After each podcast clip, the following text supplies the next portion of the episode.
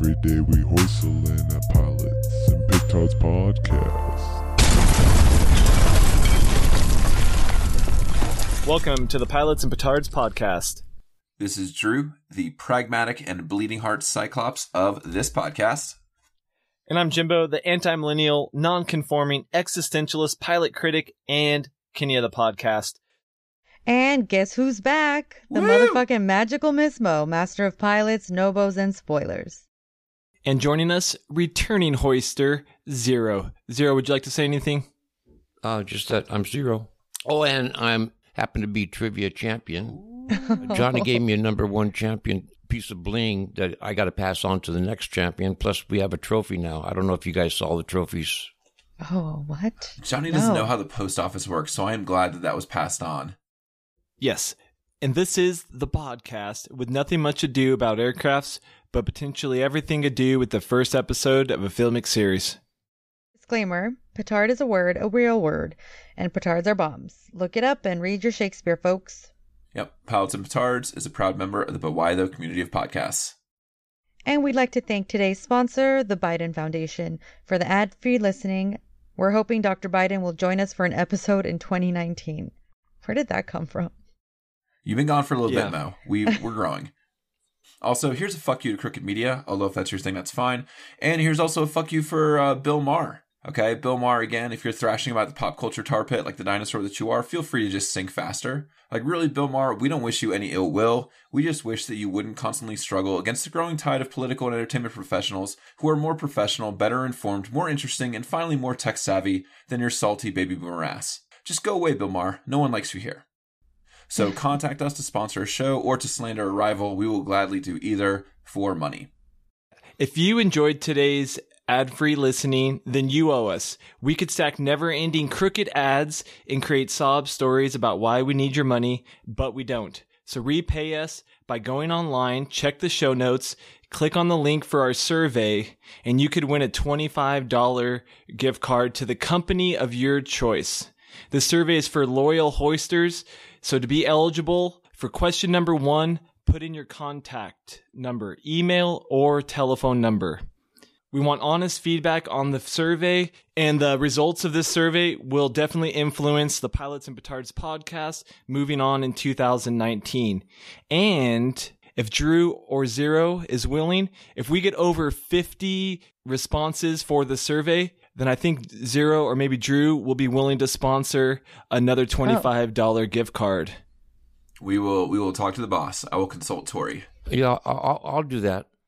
New Year, who dis? Oh, okay. Thanks, Zero. All right, thanks, Zero. So you heard it there, hoisters. 50 responses on the survey, and then we will give out two $25 gift cards. That's enticing, folks. So join us today as we cast judgment and determine if the existential artificial intelligence mystery western, Westworld, will be hoisted or not hoisted. That is the question. So, hoistlers, let's get some background on this show. And Mo, welcome back. Why don't you start us off? Sure. Thanks, guys. Thanks for holding the fort while I've been gone. And I'm glad to be back. Really excited. I've missed you guys. Tell us your background on this show, Mo. So, what? I'm just trying to say hello. Damn. Nice. Yeah, we're gonna have some good shop talk. Okay. All right. I'll save it. So my background is I watched the whole series, and in general, I had mixed feelings about it, but yeah, that's all I'll say. And Zero has some old school background. Zero, you want to hit us with your background? Well, the only background I had was from the original movie in 1973. That basically was all my background was the movie. Remember the actors that were in it and all that kind of stuff, And this episode was a hoister's choice by Fitz, who sponsored HBO Month. Month-ish. Thank you, Fitz. This pilot specifically premiered after the season finale of the last season of Game of Thrones. I had major show drain, whatever that clever commercial is, where you just feel bad because the show you like is over. I tried to watch Westworld, and I just I took out my sour feelings from no more Game of Thrones on it, and I couldn't finish after the fourth episode. So it was cool to come back and watch the pilot from a better perspective and a better place. And Game of Thrones returns in April, so I'm happy. And then just some show background in general. So the original movie was created by novelist, by Michael Crichton. You might know him from Jurassic Park. And then the series on HBO was created and modified by Christopher Nolan and his wife, Lisa Joy. And so there are some big timers. J.J. Abrams is also a executive producer. Having J.J. Abrams, an executive director or producer doesn't cut any ice with me.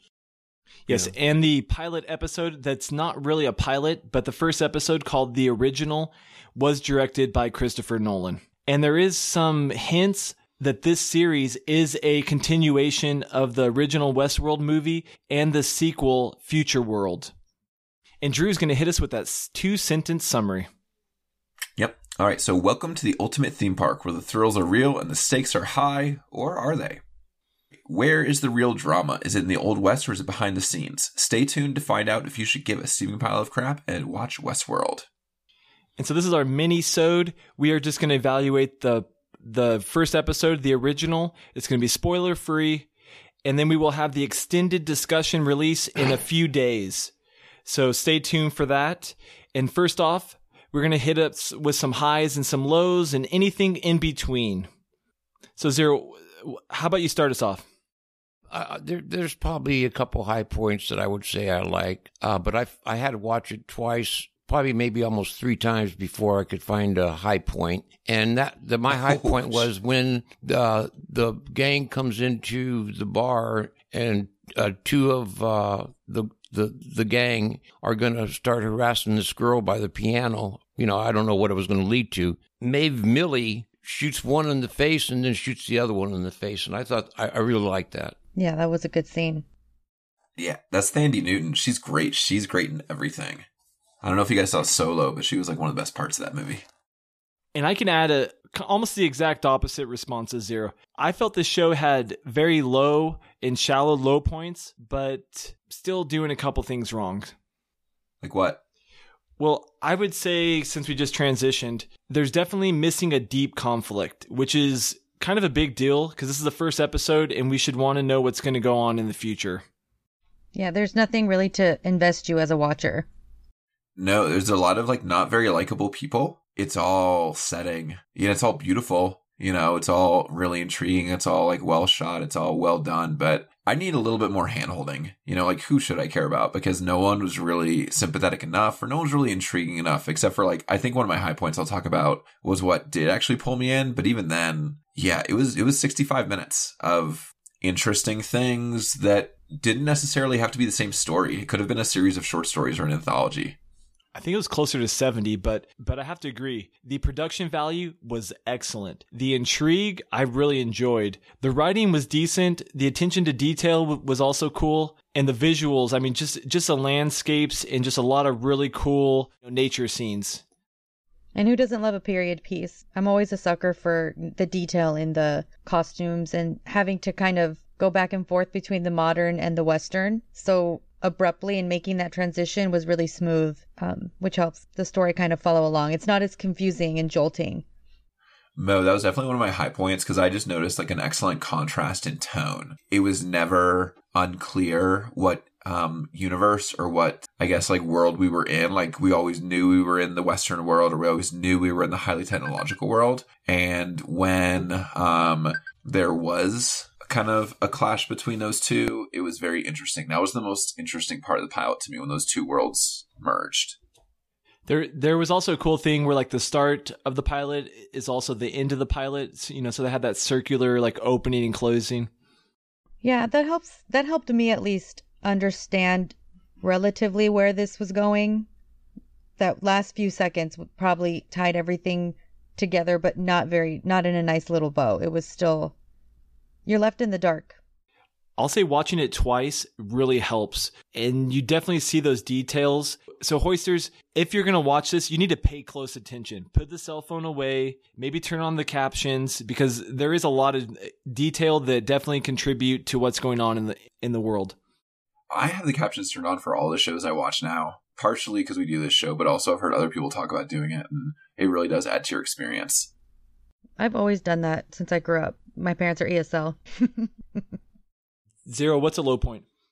my lowest point was that it was so confusing, and I had to watch the introduction, I would say, probably 6 times and pause it and did everything I could to try to make sense of it. And it was just really confusing for me. I was almost not going to want to do the podcast because I felt so unprepared for it, you know. But then after I watched it the second time, it was getting better. It's not U0, it's the pilot. Yeah, I mean, I'm with you. Like, we watch a pilot twice because we do this show. Having to watch a pilot twice just to understand the pilot is not a good sign. No, not at all. And it's definitely not what you want to do. I would even add, I bet if we just skip the pilot, like anyone, like Hoisters, if you just start with episode 2, I don't think you'll miss anything. Like, anything important in the first episode, they're going to come back to you. Yeah, that's true. I think you'd miss a lot if you didn't watch the pilot. The last scene of the pilot led you to believe there's more going on to what we were seeing. All right, so fine, watch the very last scene, and I think you'd be okay. No, that's not what I said. Wait, I'll throw out one last high point. Anthony Hopkins was the standout performer, not my MVP, but it seems like not only is he acting well, but it seems like he's having fun too. You know, he's chewing the scenery. He is, you know, having a lot of fun with this role. It seems like this is the type of role that an actor, especially an older actor, would enjoy. You know, just like planting seeds and being mysterious and just being a weird old creepy guy. And he did a really great job in that performance. Let's move on. Ah, okay. All right, Hoisters, and now we're going to move into the moment before the moment we've all been waiting for. Are we going to watch or rewatch this show? Zero, you going to watch it? I think since TV and movies and Netflix and all those other things are my whole life, I probably will continue watching it, yeah. I'll say I'm probably going to watch it because Mrs. Nomalus really liked it. She actually went and read all the summaries for maybe the first season. So I will probably watch it with her. But if it wasn't for her, I don't think I'd care about any plot point or character in this series enough to watch the second episode. Yeah, I watched the whole series and I regretted it completely. Oh, hoo. I was just invested in it. Like, the second season was total trash. The first one's not as bad, but anyway. So no, will not. Thandie Newton is like the only redeeming quality. Nice, Mo. Petard's Throne. I might watch this, but also Killing Eve just came on Hulu. Oh my gosh, I watched it. I'm obsessed. Okay, Mo, maybe I'm going to watch Killing Eve because Mo's endorsement was not very good, and we all seem to be kind of down on Westworld. You get really desensitized to all the violence too, which is kind of a weird feeling. All right, so no, I'm going to watch Killing Eve. Thanks, Mo. All right, Hoisters. And now, the moment you've all been waiting for. To hoist or not to hoist? That is the question. For any new listeners, if we hoist a pilot, that means it's not good. If we not hoist it, that means it's good enough. What is it, Mo? I mean, even though I wouldn't rewatch it, and as a series I didn't enjoy it as much, I would not hoist this because it's a solid pilot. Yeah, I'm with Mo. This is a beautifully shot pilot. There's a lot of cool, interesting things happening. It's kind of fun. Doesn't mean it's the best pilot we've ever watched, but it is acceptable. So put that on a box, HBO. And I will also say not hoist. There are some definite problems with it, but it is a very solid short story, at least, if not a pilot. I'm going to hoist it. Oh, why Zero? Hoist it. Hoist it.